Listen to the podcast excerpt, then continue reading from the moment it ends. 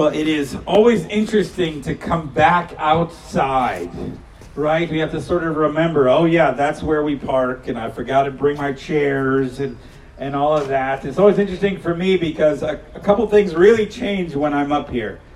Number one is I can't hear you at all. So when when you are if you're praying the Lord's Prayer with me, I have no idea. There's just not doesn't get in here.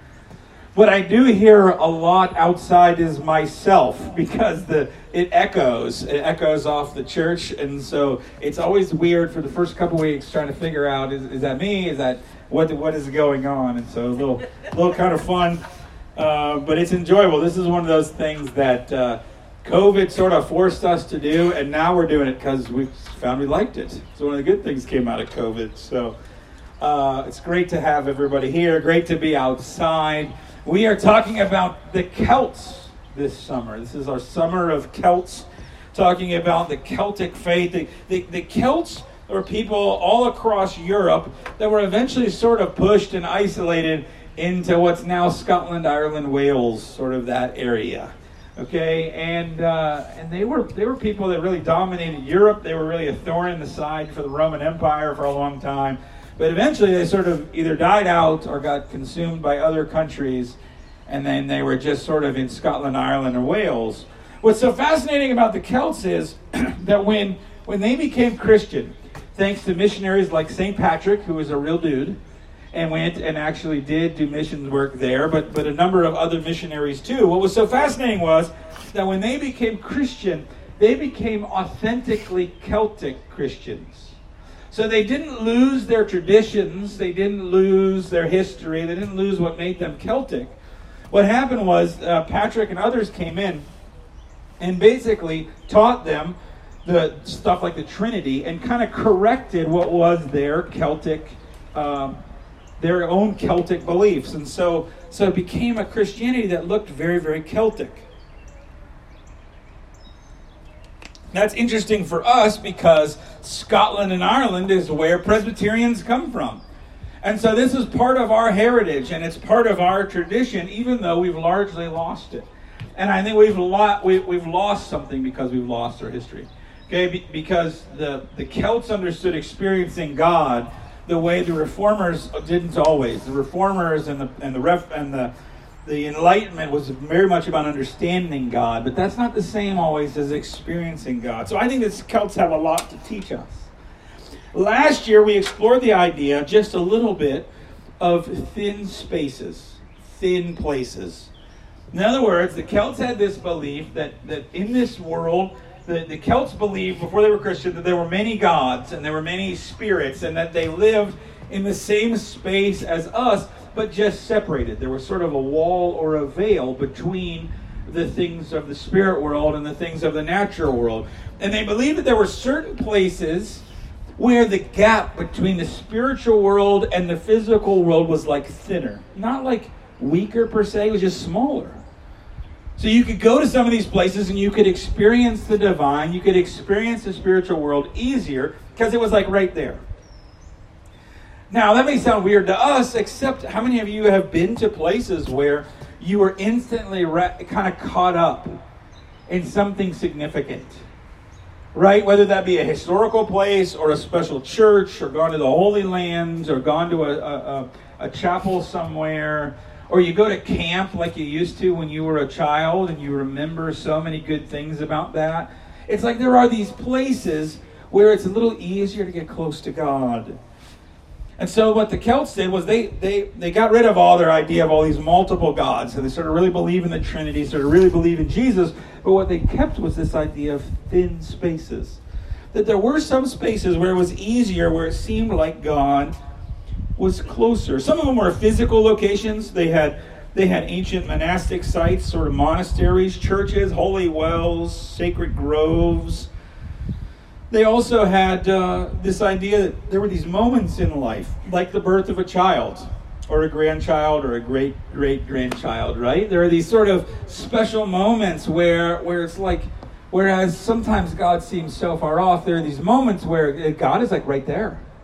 And you can kind of sense and feel God being there. Uh, a lot of times it was in nature, but it could be in worship, it could be acts of love and compassion. But the Celts took seriously this idea that there were these special places still, and they would pilgrimage. The idea was you go there. You go there every so often. You take a trip to go to that special place so that you can connect with God in a special way. And I, I love this concept because I, I think we've all sort of experienced it. But, but today I want to sort of wrestle with uh, what are the limits of that? How do we understand that? Because the Celts really did make a lot of sense out of that. But, but it's easy when we talk about this to make it sound like there are special places where God is and there are places where God isn't. And it's easy to say that, oh, we, we get too close to the idea of worshiping nature if we're not careful. And so I, w- I want to talk about how we wrestle with that. Uh, pastor and author A.W. Tozer once told of a priest, Canon Holmes was his name, who was a missionary to India, and he used to see Hindu worshippers who worshipped all kinds of gods. And they would go up and tap trees, and they would go up and tap rocks, and they would whisper, Are you in there? So they were looking for certain gods, and they were trying to say, Hey, are you in this tree? Are you in this rock? To begin, we got to learn that, that God is everywhere. Two attributes of God we got to get, get in our head as we start this. One is that God is omnipresent. That's the idea that God is everywhere. God is everywhere. God is not just located in one place, but God is everywhere. He is omnipresent. He's not in a single space. Actually, if you if you really understand your theology, God existed before this world was here. Which means God is not contained in this world at all. He is so other. He made the world. He is separate from the world. And so is God everywhere? Yes. But is God in this tree or this new bush we just planted? Not particularly. He is everywhere. The other idea is the immanence of God, that God is immanent, that God is close, that God does in some way indwell his creation. He is with us, he chooses to be with us. And so there's nowhere that you can go to get away from God. He's always with you. Here's how A.W. Tozer talked about those people, those Hindus that would knock and say, Are you there? He, let, me, let me read the quote. In complete humility, the instructed Christian brings the answer to that question God is indeed there. He's there and He is here and everywhere, not confined to tree or stone, but free in the universe, near to everything, next to everyone, and through Jesus Christ, immediately accessible for every loving heart. The doctrine of a divine omnipresence, being everywhere, decides this forever. This truth is to the convinced Christian a source of deep comfort in sorrow and steadfast assurance in all the varied experiences of his life. In other words, my words, God is everywhere and God is always close. He is always with you. Take comfort in that. God is always with you. But also, He's not contained in you. He's not contained in the tree. He's not contained in a beautiful sunset. God is all places. So, how do we get a proper understanding of creation? Well, the Bible gives a couple of interesting perspectives. Part of what the Bible says is that something of the glory of God is reflected in the world. This makes, should make sense to us because all creation reflects something of its creator. Okay? How often do you see that kids look like their parents and they act like their parents? Because what you create, all, all art is autobiographical. Okay, in some ways, the singer portrays his emotions or her emotions in the art form. The artist who paints, paints their perspective, their understanding of colors, their understanding of how it composed and fit together. All art all is expressive of what the creator of the art has and says and thinks. So it is with God. Something of God is shown in his creation. Here's how Psalm 8 puts it. O Lord, our Lord, how majestic is your name in all the earth. Who have displayed your splendor above the heavens? When I consider your heavens, the works of your fingers, the moon and the stars which you have ordained. The psalmist is saying, Hey, everywhere I look, I see your name. Everywhere I look, I see your glory. But the Bible says even more than that. Nature doesn't just reflect God's glory, creation actually gives testimony to who God is. Psalm 19 says this The heavens are telling of the glory of God, and their expanse is declaring the work of his hands. Day to day pours forth speech, night to night reveals knowledge. So here the psalmist is saying, Hey, every day the world is telling you about God.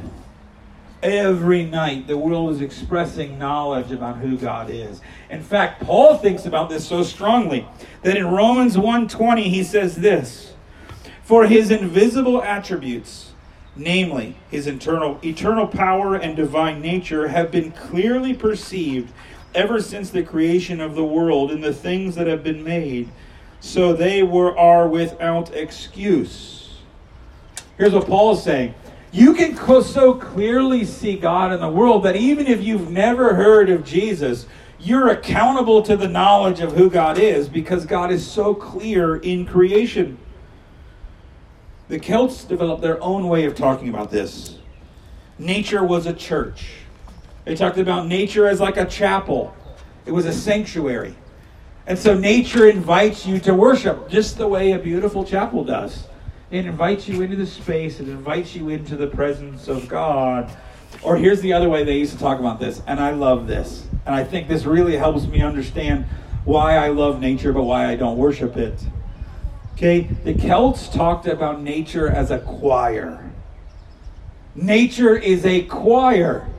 And what nature is doing is it's singing the praises of God, and it's inviting you to sing along. Now, that may sound weird to you, but let me give you some scriptures because this is all over the place in the Bible. Psalm 96, 11 and 12. Let the heavens rejoice, let the earth be glad, let the sea resound and all that is within it, let the fields be jubilant, everything in them, let all the trees of the forest sing for joy. Psalm 98, let the sea resound and everything in it, in the world and all who live in it. Let the rivers clap their hands, the mountains sing together for joy. Isaiah 55 You will go out in joy and be led forth in peace. The mountains and hills will burst into song before you, and all the trees of the field will clap their hands. Even Jesus, when he is confronted about the crowds praising him, what does he say? Hey, if these crowds stopped, the rocks would sing. The rocks would join in the chorus. See, I think this is a great perspective on nature and on thin spaces. They aren't God, they don't contain God. God is everywhere, and so He is there. But what they do is they invite us. Nature is singing this beautiful day that we're in right now. Is singing praises to God who made it. Okay, these beautiful trees, the flowers that you'll pass on the way home are singing God's praises. And so we don't worship them, everybody. We don't worship the sunset and we don't worship the trees and we don't think God is contained in them. But what they are is they are calling us to worship. They're calling us to, to, to live in the sanctuary and to join in the choir and to live our lives such that it praises God. Nature is inviting you to worship. And, and, and they point to another key understanding. Thin spaces are so important these, these, the ability to recognize when you're in a space where God can feel closer to you. Because, man, is this a thick world. Man, is this world so thick. Feels like God is so far away. There are lots of things. The, the world is too loud, it's too busy, it's too self centered, it's too sinful, too shameful, too prideful. All these things make it hard for us every day to experience God. And not only is the world thick, but we're thick. We're thick headed. We're thick hearted. And there's lots of stuff in our own lives that get us get in the way of us experiencing and encountering God. We have poor thinking and layers of shame and regret and ambition and arrogance. We get too busy or we don't expect God to show up in our lives. We're thick. We need thin spaces because thin spaces help teach us how to get out of our way and experience God. This is a thick world and thick lives. We need thin spaces to help us. We need nature. We need friends. We need special occasions to help us encounter God. What you can't do, everybody, is just run from one high to one high in your spiritual life. And I know Christians that are like this, and so do you, where they're always looking for the next mountaintop.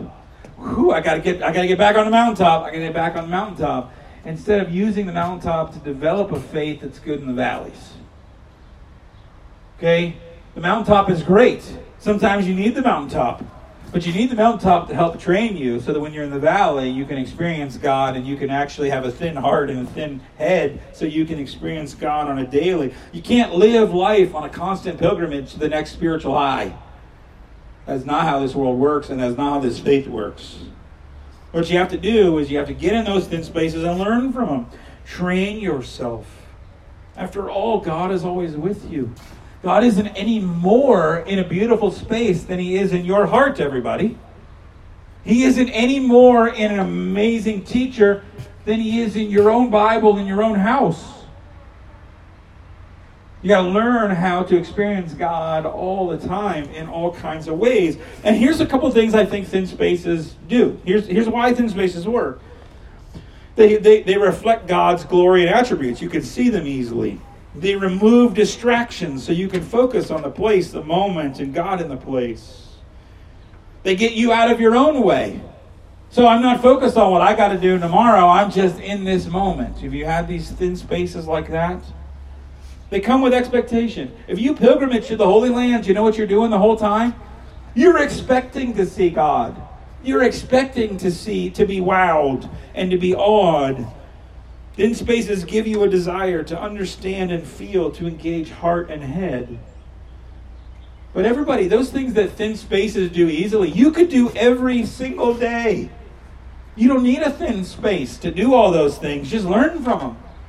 Focus on the attributes of God. Think about who Jesus is, who God is, what the Trinity is, how God works in your life. Remove distractions. You want to experience God, where do you have room in your life for God to show up? Okay, if God called you, would you get the message? Okay, or are you too busy? Remove distractions. Humble yourself. Humble yourself. One the things about thin spaces is, is you, you forget yourself. This is what spiritual teachers in the Christian faith have said for years. You want to experience God, you got to get out of your way. Humble yourself. Okay, give up your own ambitions.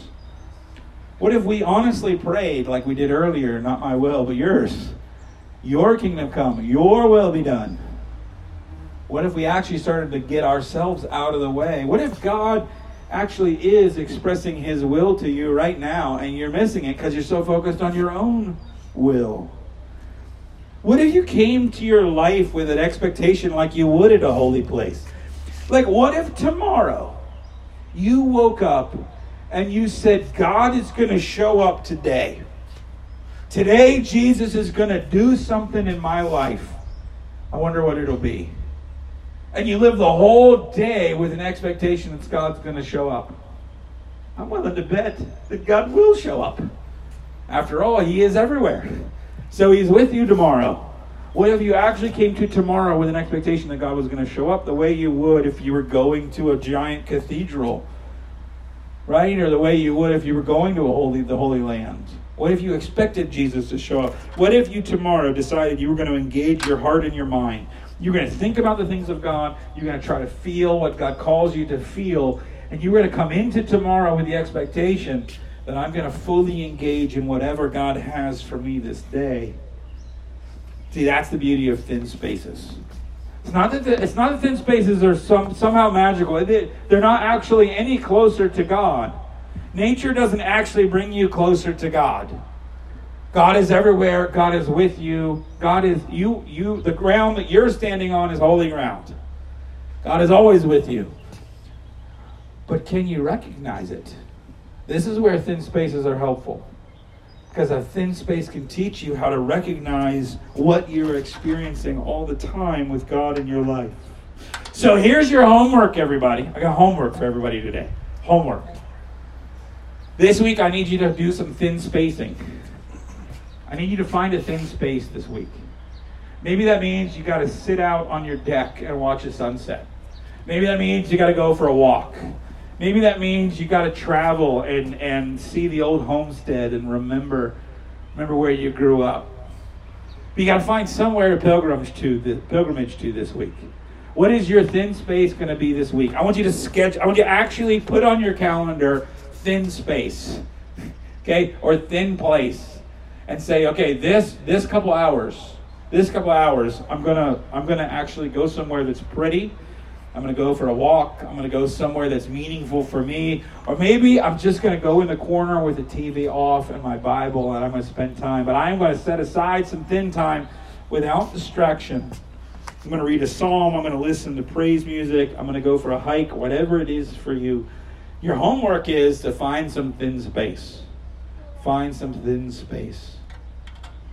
Because I talk to so many people who are go, who go through grief because they lost someone and then they have never trained how to experience God. And then when they get in this really thick period of their lives where it's really hard to experience God, they're not trained for it.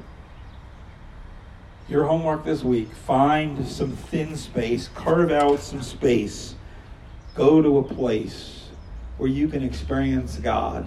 Reflect on his attributes, on his goodness. Get yourself out of the way. Engage your heart and mind in the experience. I promise you that God will meet you there. In the name of the Father, the Son, and the Holy Spirit. Amen.